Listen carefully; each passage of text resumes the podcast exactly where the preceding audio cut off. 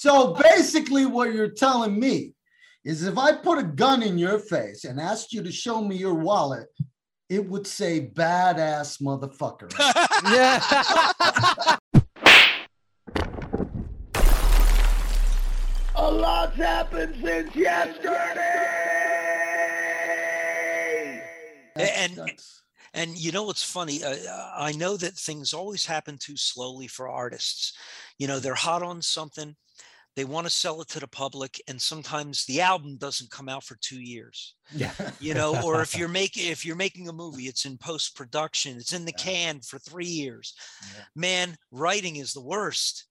I mean, know, uh, the the novel that's coming out on January 25th, The Sculptor, I finished that two and a half years ago, and the the collection of short stories, some of those I wrote 30 years ago, some of them I wrote half a year ago. I, I mean, uh, is it okay if I talk about the two books a little bit? yeah, hundred percent. And just so you guys that. know, we're recording. We'll get an intro when we can. We're, we're yeah, I've this- already been recording. This is good. Go for it. This is all about you, brother. I want you to push your stuff, and I want. I actually do want to talk to you about writing books and and and that part of the business, the entertainment business, Sure. because it, you know what I mean. That's something that a lot of people don't realize. It's a tough business. Yeah. So let's talk about that. But go ahead and, and push the books first, and we'll go from there. Oh, oh, okay. Um, the, the- I, I I have two books out, um, and I I started with the novel, so I'll talk about that first. Uh, the Sculptor is a serial killer novel. Uh, it's my fourth novel. um, it's being put out by Nightshade Skyhorse, who they're best known for the best American best of anthology of short stories that comes out every year. The the biggest one is a guy named uh, Smith, I think, and he's in England.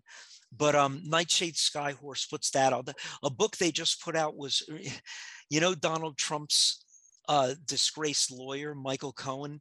He wrote a memoir, and they're putting that out. So, you know, they're they're not Penguin and Bantam Doubleday, but they're a step below and and it's a pretty big publication for me the funny thing is that that book is coming out january 25th uh, i can give you the link if you want to flash it like Yeah, Absolutely. Yeah, we'll put it post-production we put it right along there. Yep. Yeah, You know how we do. yeah uh, no problem I, i'll give that to you and that's on pre-order and the funny thing is i started writing its sequel this time last year it was november 11th and right now i'm at about 68000 words i got to get to 80000 uh, i'm on the climactic chapter.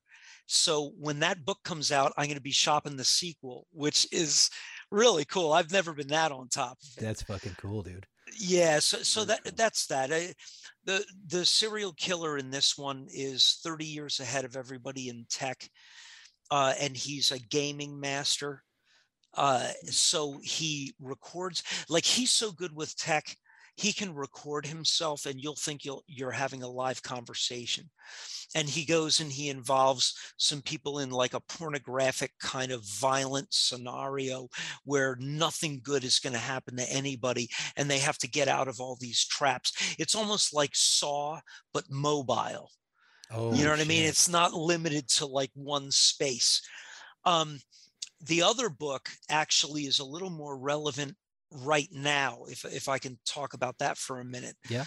Um, when the pandemic hit, um, I, I was already done the sculptor, the novel, and I did what every author wants to do. I took and it was hard finding the fucking files for some of them.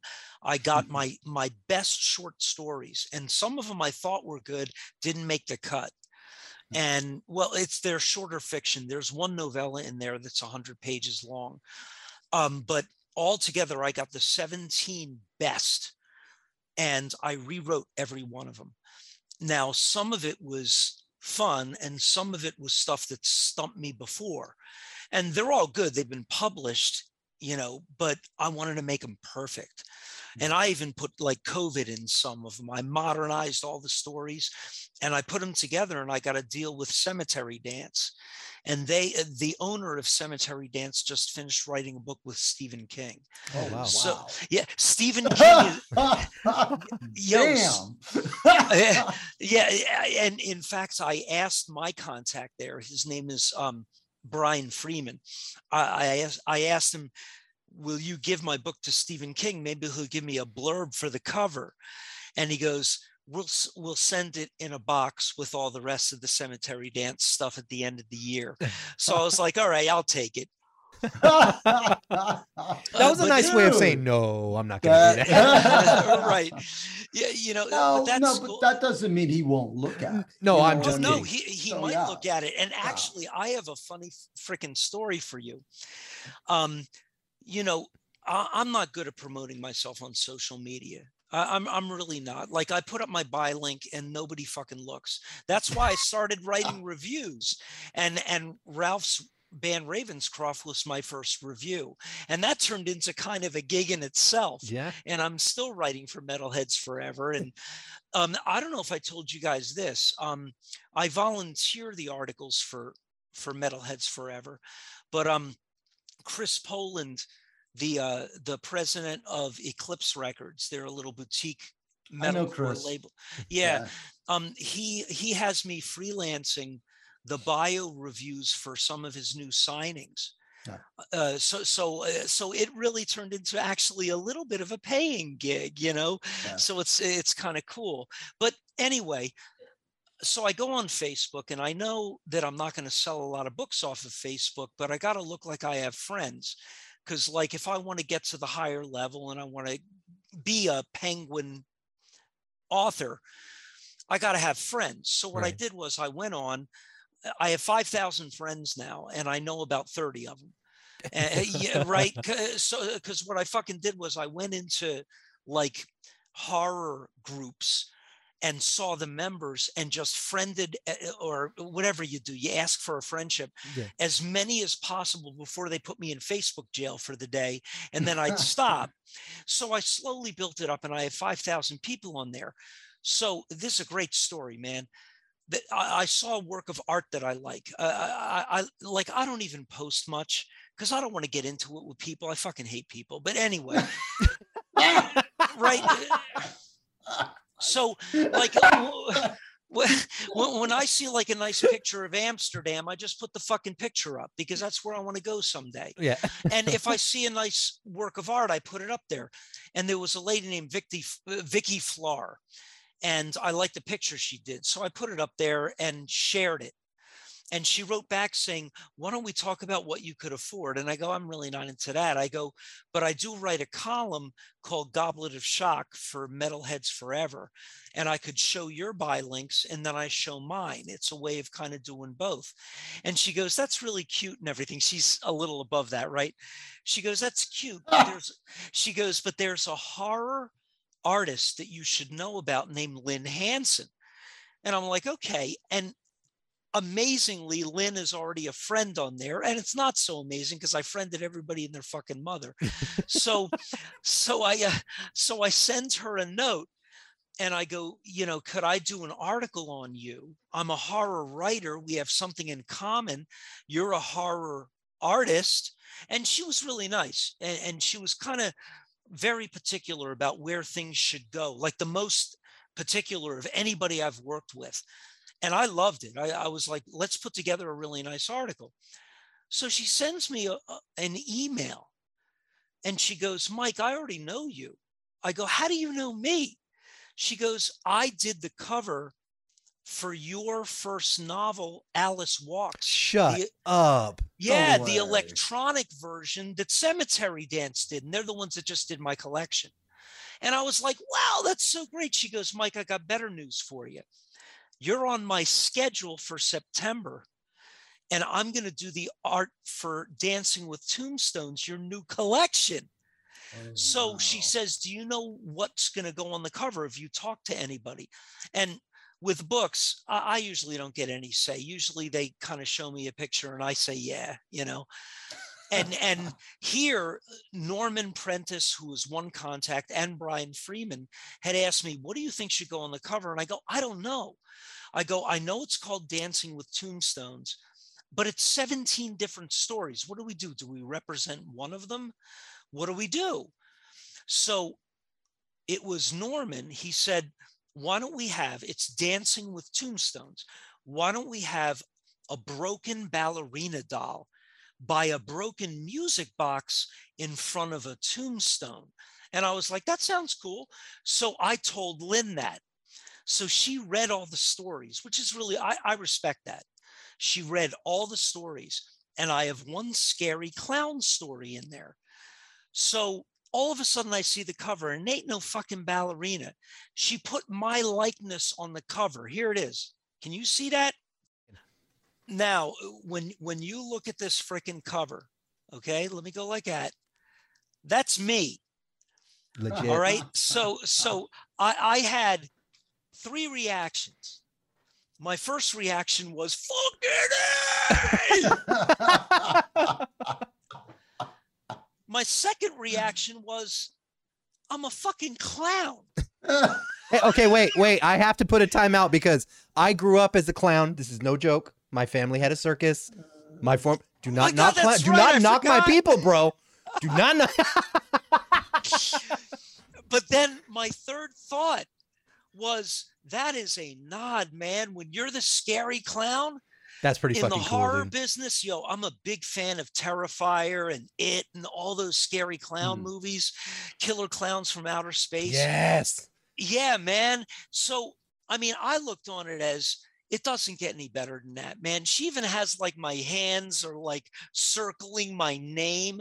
And yo, I told you I couldn't get, I, I, I didn't get a blurb from Stephen King, but I, I was, I was in an anthology with John Shirley, who who co-wrote the movie The Crow, Okay. and he wrote and he wrote the blurb that's on the cover right there. It's too it's too small. I can't read it. Maybe I'll go. I can pop it up, dude. I'll, I'll if you can send me the picture, I'll pop it up on the screen. Everybody can see it. That's what we'll do. Yeah, yeah, yeah. It- it- better than me trying to aim the book. Very cool, bro. That's That so is fucking an- awesome, That is bro. a really great story, dude. Yo, I'm. I gotta you. tell you, man. That's it's you know, and that's the thing. That's one of the topics we cover on this show is the fact that necessarily having monetary success isn't necessarily the only thing that makes you shine as an artist. No. You know what I mean? The fact that you have done the things you've done and people appreciate your work on a big level, and you've got you've got the, the big players in the game looking at your stuff and working on your stuff. I mean, you're undeniable, dude. my Oh, opinion. thanks, man. I, I'm psyched that I got you looking at my stuff, man. Uh, It's a small world, brother. It's a small world. You brought up you brought up Chris. I know Chris. I've, I've talked to Chris for years. We we discussed a record deal at one point. You know what I mean? Eclipse Records? Yes, absolutely. Yep. I've I've I've, I've been there, done that as far as that goes. But that's the thing is that, and he's a nice guy. He's a good dude. He's a hardworking individual. I've got nothing bad to say about it. I'm glad you and him are working w- with each other and doing some cool stuff. Um, it, it didn't work out for me to work with him uh, or me and Cody because at the time Cody was in the band with me. That's when Just we were in Serpent. Underground. That's why fit you. that name sounded familiar. Yes. I didn't want to say anything, but I'm like, well, I, I Eclipse Mhm. rang a bell. Eclipse That's right. Records, That's yep, right. It's yep. when we were pushing this God on the mic. yeah, let me tell you, they're, they're a really nice label. And going along with what Ralph was saying, when I was 32 and I decided to get out of music permanently, pretty much, um, if you told me that I'd be talking to, to Ralph and Cody on a podcast, we didn't even know what fucking podcasts were back then. But if you told me that I would be talking to you guys about knowing the president of, of a boutique independent record label and that I wrote a review on Cauldron of Deceit, I've already been, I was on their first show, uh, you know, the first podcast, and that I'm writing the bio reviews for deathcore bands, I, would have said you're fucking crazy. And and to me, uh, that that's what it's all about. I mean, uh, uh, here, here's another one for you. Yeah, I, I, I have a student that I had last year, right? Her name's Cassidy. Uh, really nice kid, and she she was on the soccer team at Immaculata, and she uh, was always interested in my fiction. And I said, wait until my books come out next year. And she contacted me and said that she needs help with. Uh, she's making um, cover letters for her master's degree and that you know that's the stuff i do in my sleep man i, I mean I, uh, like just last week i graded 150 papers and i usually write a paper for every paper i get so you can kind of picture what the job entails Yeah. and for me it's just a it's just a pleasure you know and i was teaching my immaculata class like a couple of days ago and another young woman who sits in the front her name is allison she goes hey, Mr. Aronovitz, you're on my cell phone in the middle of class. And I go, what do you mean I'm on your cell phone? And she goes, well, I'm on the soccer team. My old friend Cassidy just bought your book and shows the whole class. I mean, there, there's nothing better than that, man. Look, I, I, I came to the conclusion years ago that my dream of playing like the Philadelphia Spectrum with all of the ads going on the flashing signs around the room and there are 20,000 people with the green lights going like that and all the fucking lighters and everybody moving at the same time that was not that was not going to be my reward. I knew that. I, I realized that 30 years ago and for me, when I get somebody to hold up that phone like that for the whole class to see, that's a fucking lighter, yo. Damn Skippy, dude. That's Damn win, bro. fucking Skippy, dude. It's a fucking win. Yeah, You know what I and and so that's what it's all about, man. Yeah. And and yo, uh, look, I would I wish I could tell you that my third novel, Phantom Effect, which came out by the same publisher that's doing The Sculptor, I wish I could tell you that I sold fifty thousand copies. I, I didn't. Uh, when, when when you add everything up, I sold about seven or eight. Uh, the goal for a new writer was 10 if it was the best case scenario. So I, I came close, man. Yo, out of those 8,000 people, I know 100. Hmm. The- right. So, so that uh, I'm not good at math, that, uh, but that's still a lot of fucking people that are reading something that came from my heart and my soul. And I worked hard on it. Hmm. And they read it and got some pleasure out of it, or maybe they even fucking hated it. But either way, they got me into their bloodstream like eating a beefsteak, But that's right? eating a beef. Well, that's the beautiful thing about art, though. Everybody thinks that if if you don't like art, that it's bad art. And it's like, no, art is designed to make you feel, think, challenge a perspective, something. If it's done that, it's been successful. So even if somebody comes up and goes, I didn't like it, hey, you is st- you still consumed some art and you got something out of it. You had a reaction. That was the point. Maybe it wasn't a pleasant one, but it still was, you know. Um Cody, what you've just described is exactly what I do for a living. And I want to explain it this way. When I ask my students what makes something a classic, the first thing they say is it was a bestseller. And, and I say some weren't. And they go, it's got a great happy ending. I go, some of them don't. Well, it was a great book. Some of them aren't. And they're like, well, well, what makes something a classic? And what makes a classic is when it becomes a platform for a conversation that we have in class and it's always fucking relevant whether you hate it or you love it. Yeah. We create our own text off of that platform. That's a classic because it's timeless. that's true. Right. It stands the test of time. Stands the test of time and we can always have something to talk about. If something's dead in the water, it's not a classic, even if it was a bestseller, you know, in its time. So I agree with you, Cody. I yo, I'll tell you the truth. I love when somebody says they love my book. I got to admit, I like that.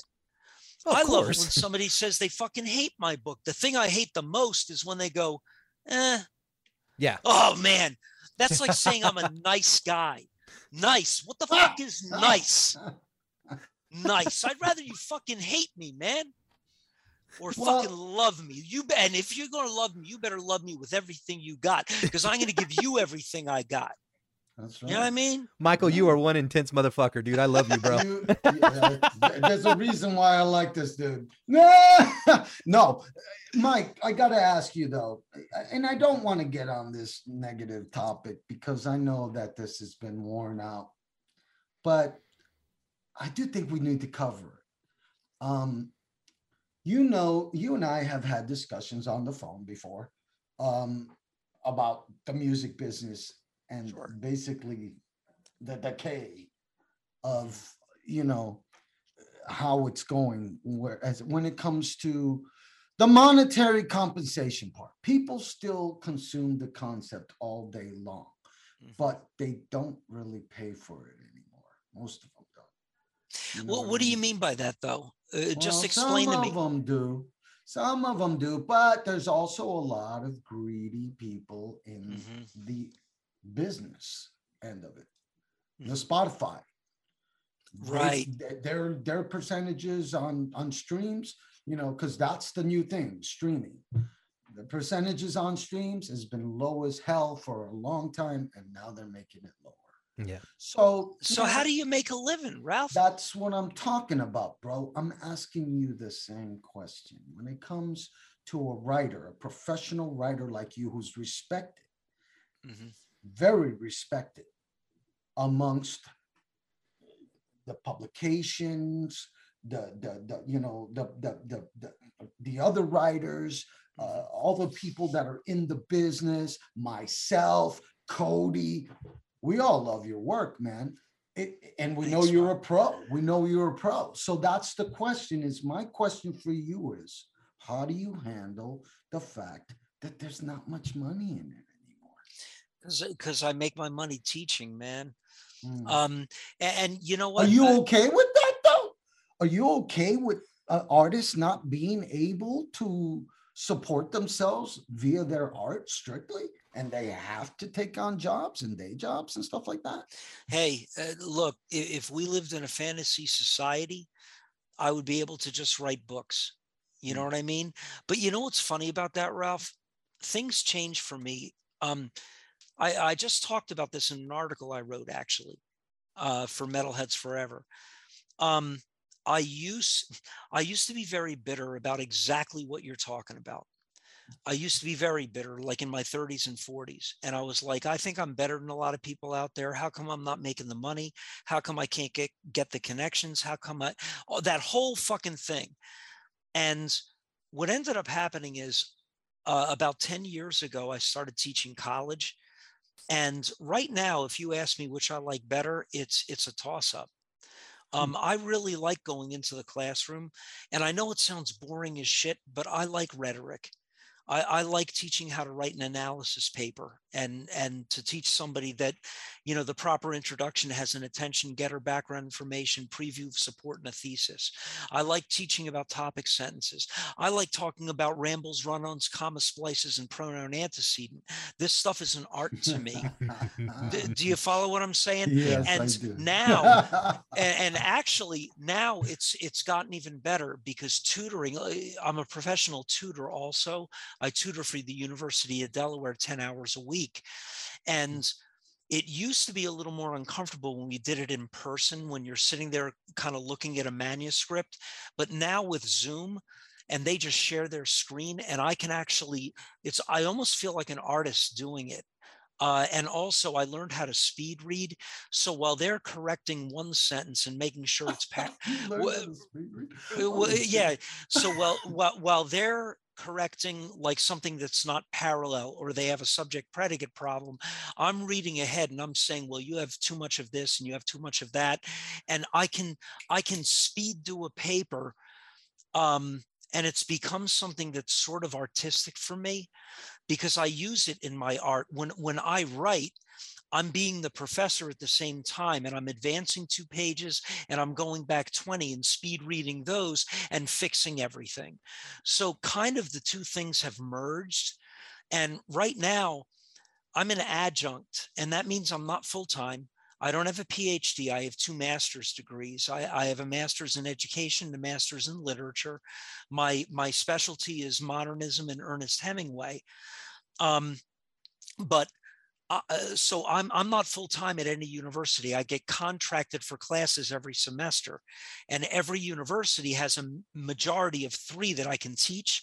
Right now, I'm teaching seven classes at three different universities, plus ten hours tutoring. So I'm immersed, dude.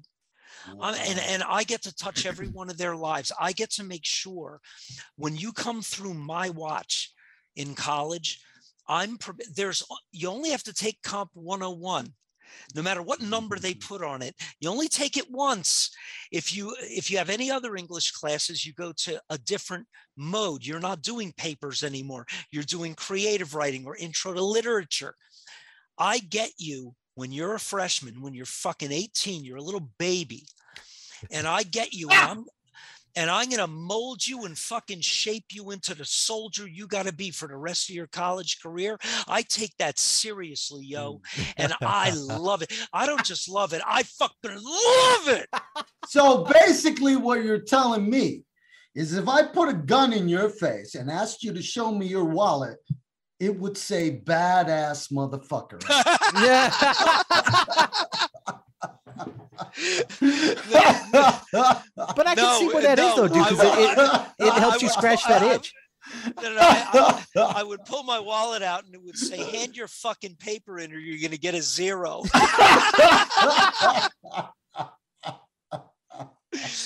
no, but Oh, um, I, I, I I'm going to tell you something. Um, writing is a is a real isolated thing. Um, and my wife is a saint. She lets me write. You know what I mean? That means I need hours, and I'm isolated. And then I send it out, and then I get a response, and then it's three years later when I'm not even connected with it anymore that it gets published. right? um, I think that the two art forms are connected because I talk about my writing in class all the time. Um, I have assignments where they have to read articles that I've written. Uh, Ralph, I've actually had people read the Ravenscroft article and listen to Cauldron of Deceit. You know what I should have done? I, I should have had them do a writing assignment and send them to you. That would be really cool. Um, good. I appreciate that, dude. I really do. well, you're the fucking best. Um, Eh, but but there's there's something about having somebody in front of me and i'm tough yo Uh, uh, I, I- I'm a nice guy, but you have to understand that I'm a disciplinarian also. Like I don't have, I don't have students whispering to each other in my class. Hmm. Uh, and they're busy from front to back, and I take it really seriously. I, I tell students when they come into my class, do me a favor. If you want a teacher who doesn't give a shit, and I say it that way, who's just going to kind of grade your papers and let you go on your way, I want you out of here. I want you to withdraw because I take you seriously. I'm going to know your name in a week. And then on on a given Saturday, when I get out my pile of papers to grade, I'm going to be sitting in my robe down in my fucking living room, and I'm going to pull your paper up, and a little picture of you is going to come up in my head, and I'm going to wonder, I'm going to wonder, how are you going to fucking occupy my time for 20 minutes? And you better not let me down, or I'll come to your fucking house. I literally say that. You know what, dude? The funny part is you really don't even have to say all that. You could just pull out that wallet that says badass motherfucker. and That's they'll right. get the point right away. Yo, I gotta sh- I, I gotta show you guys something. You just reminded me.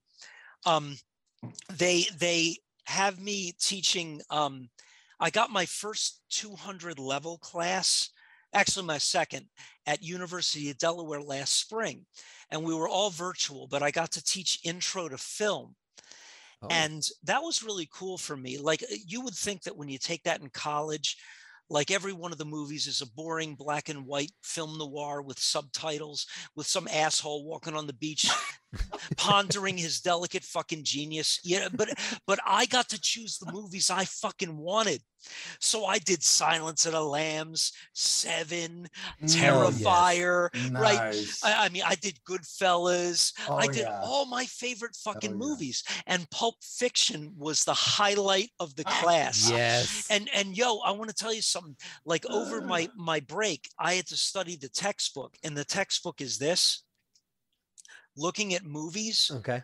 and the narrative part of it, like script writing, I'm an expert on. So I could go through those parts really fast and add my own shit.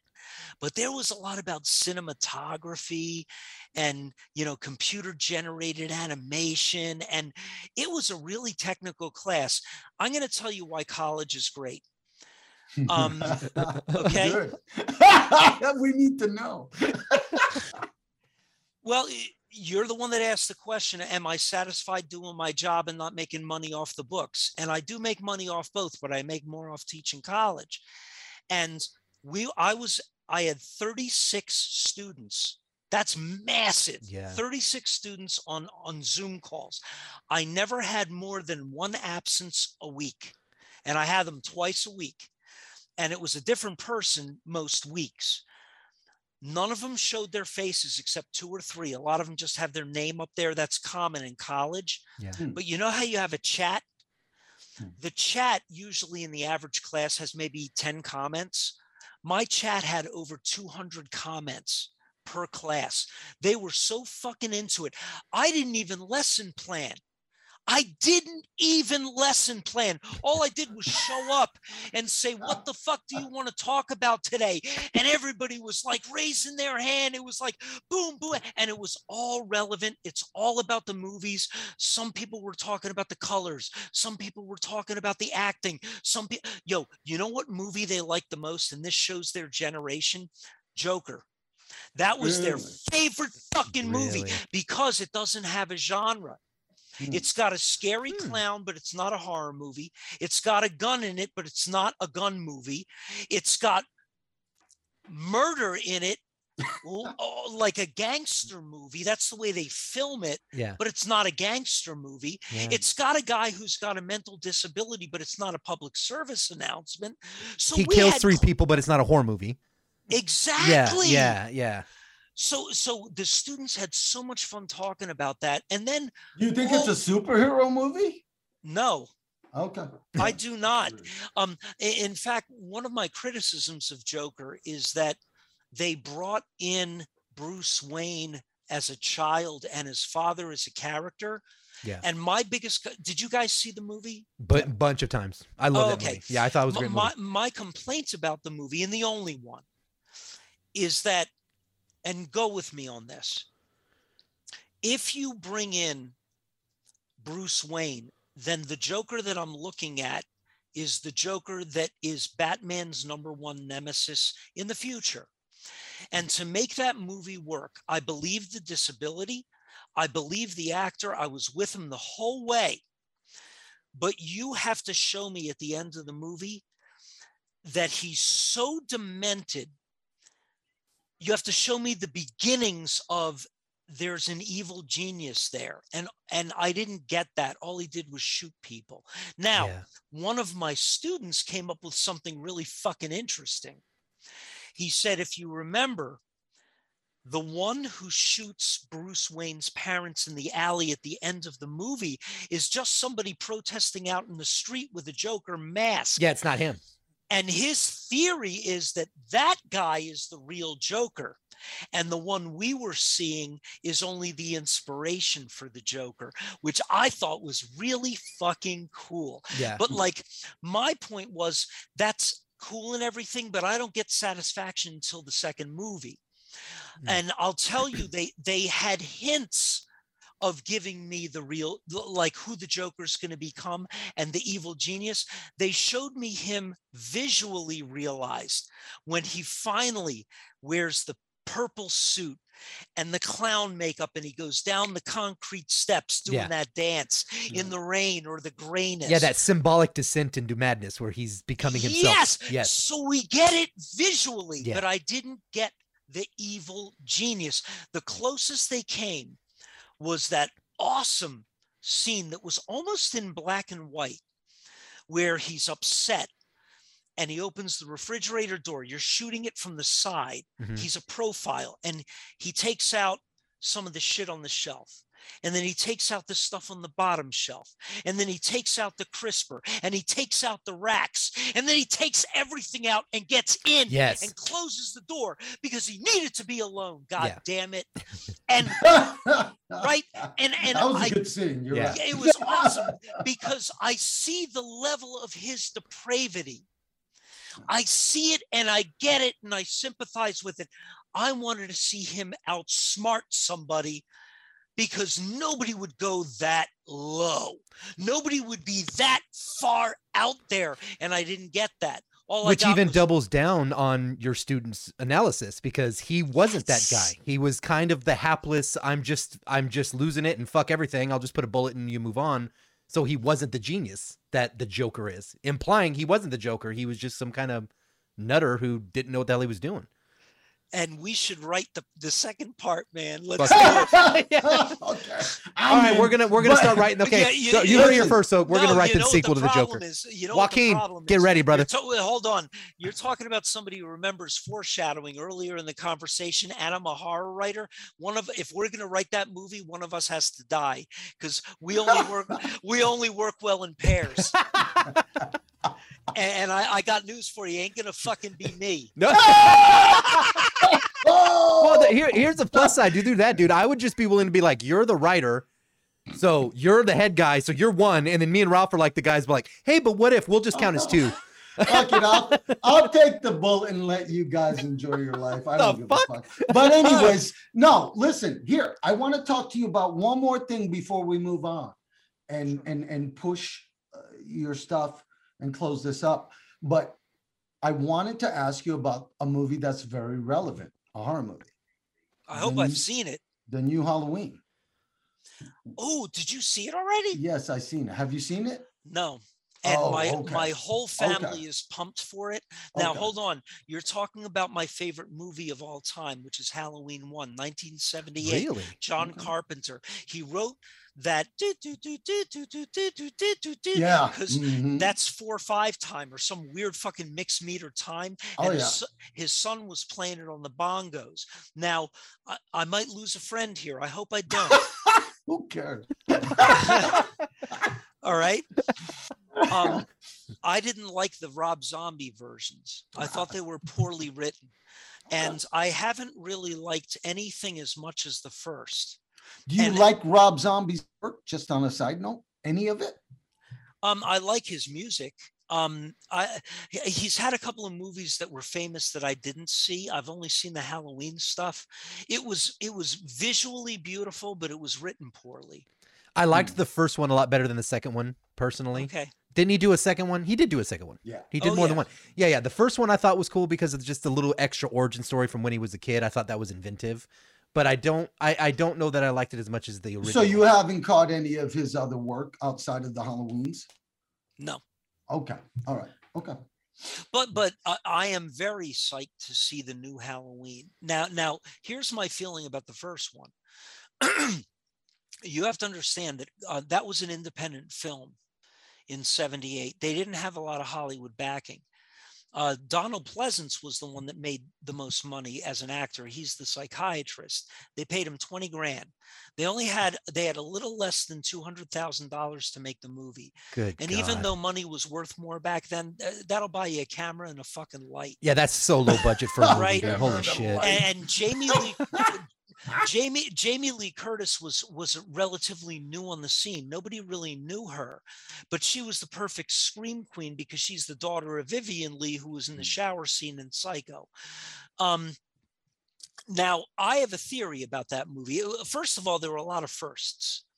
Uh, Carpenter was the first one to put you in the killer's point of view and be walking as the killer, as in the first scene Okay. when little Michael puts on the mask. That's done by with a Panaglide. It's strapped to your body, and nobody had ever done that before. If you want to see some of the best Panaglide work, and they may have another machine to do it now.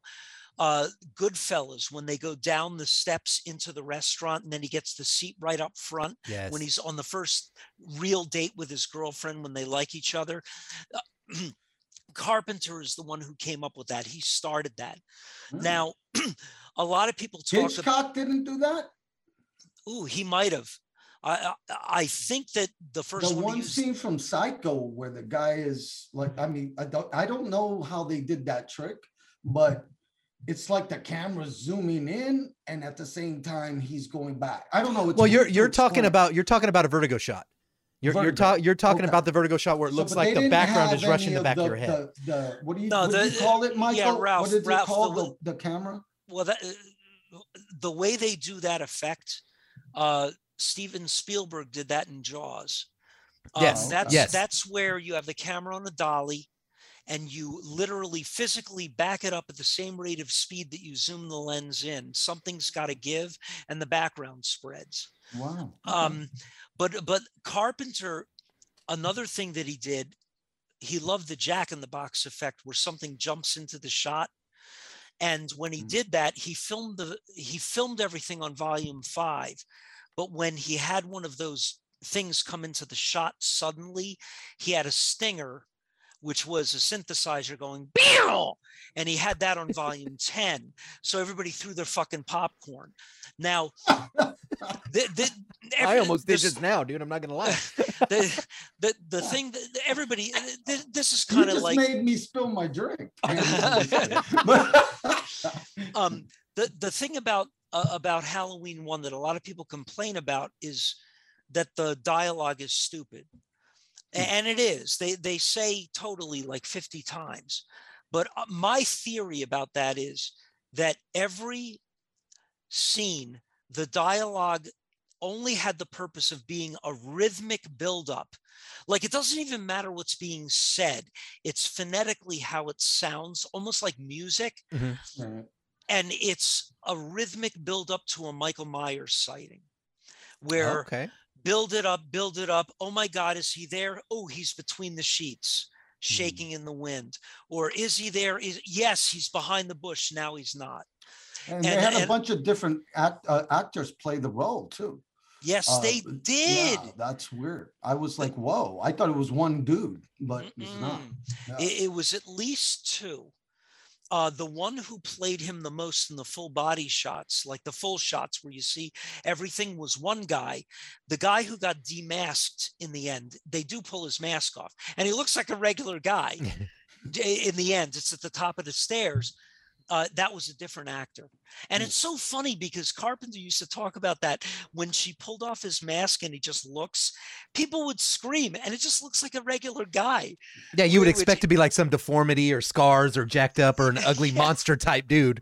It's Exactly. freaking Leon from the fucking 7-Eleven down the corner just staring at you. I know, right?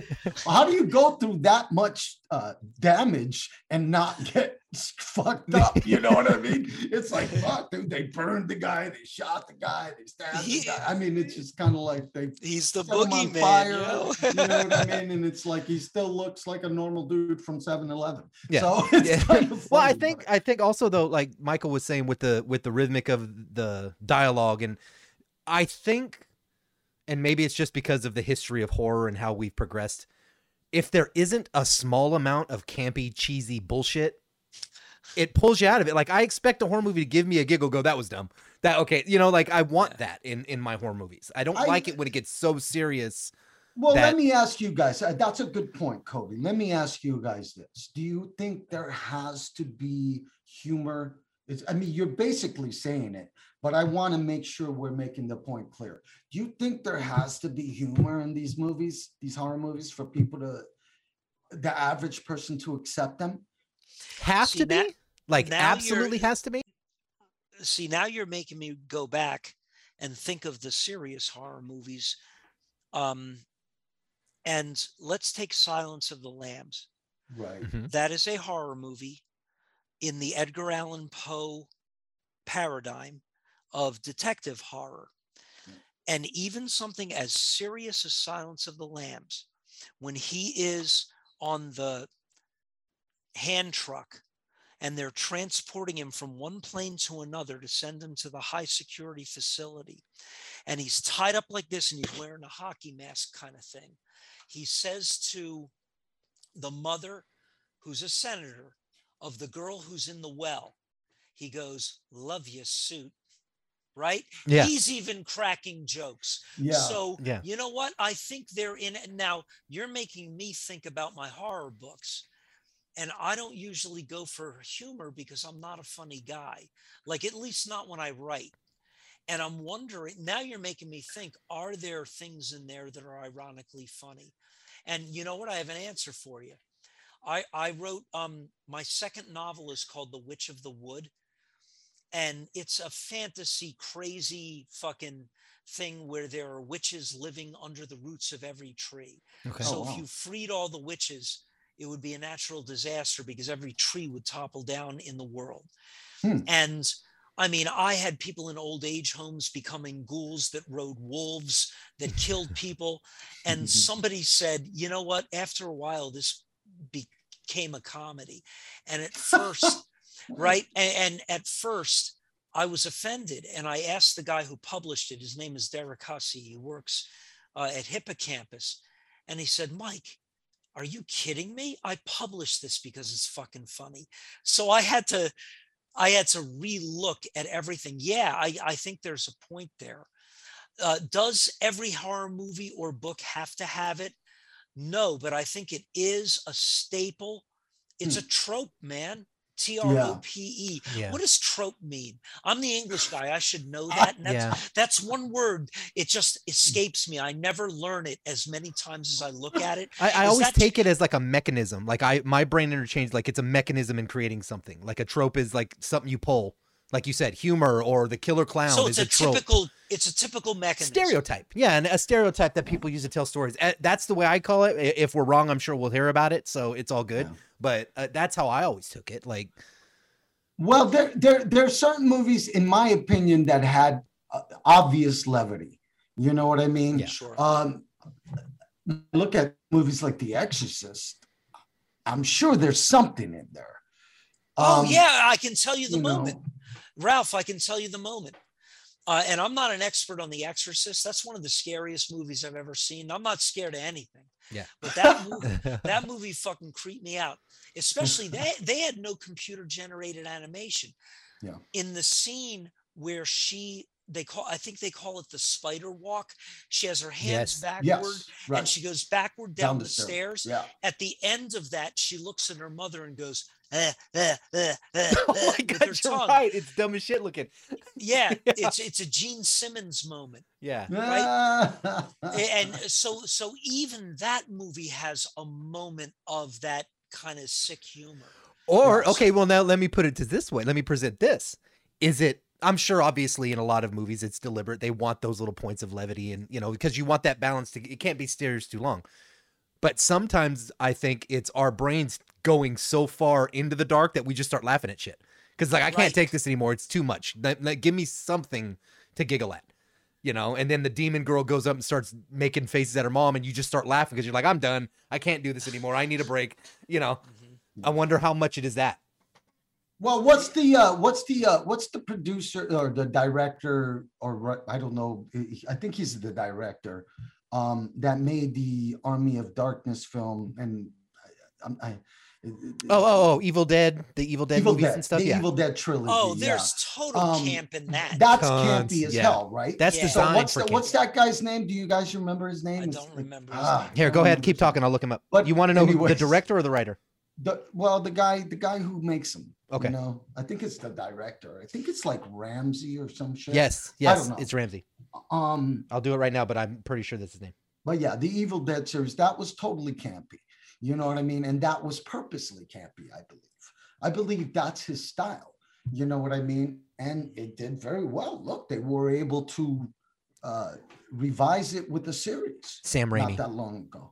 Sam Raimi. there you go. Raimi. and the Zombieland movies they're, they're Yes. part comedy uh, Yeah. you know Ethan Hawke who was in the movie Sinister and I wasn't a real fan of Sinister I have my own reasons for not liking it but he's a good actor and he Mhm. said that he was a little nervous about doing horror until and this is a good quote until he realized the timing is very similar to comedy Hmm. which is very interesting to me and i don't i'm not a comic so i don't know about that kind of timing i do know about horror timing because i write it Right.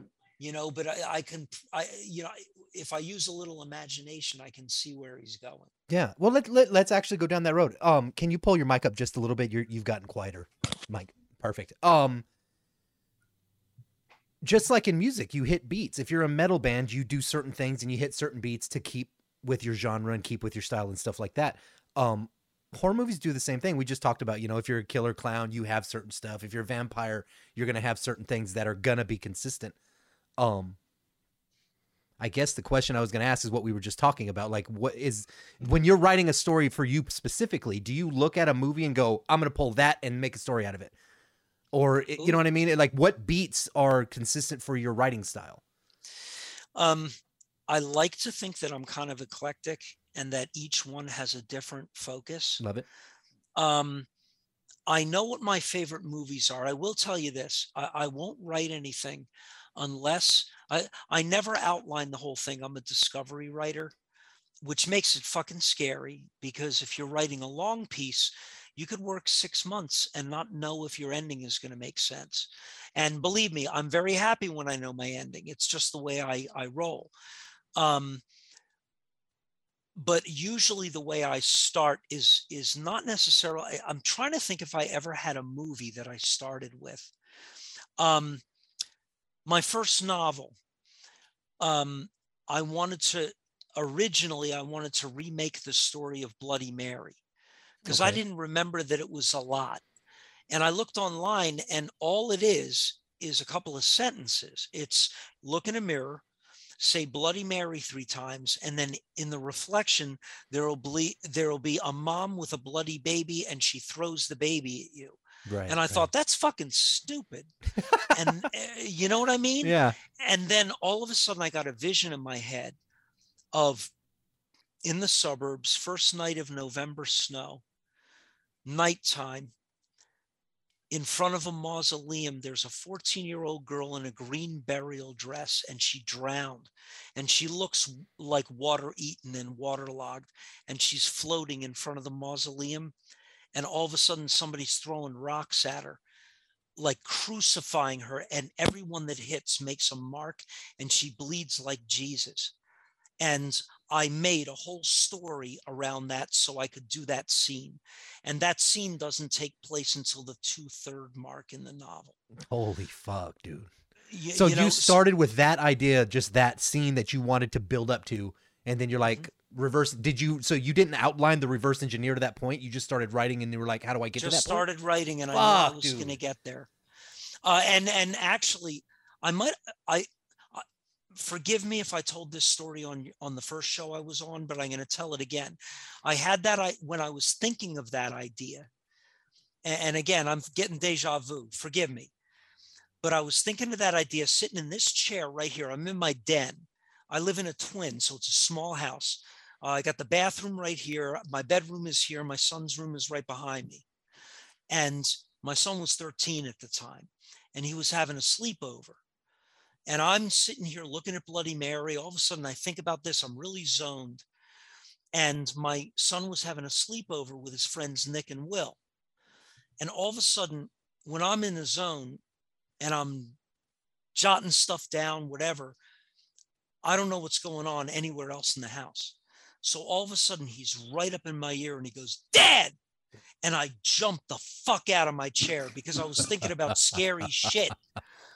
And I go, What? And he goes, I need Red Bull.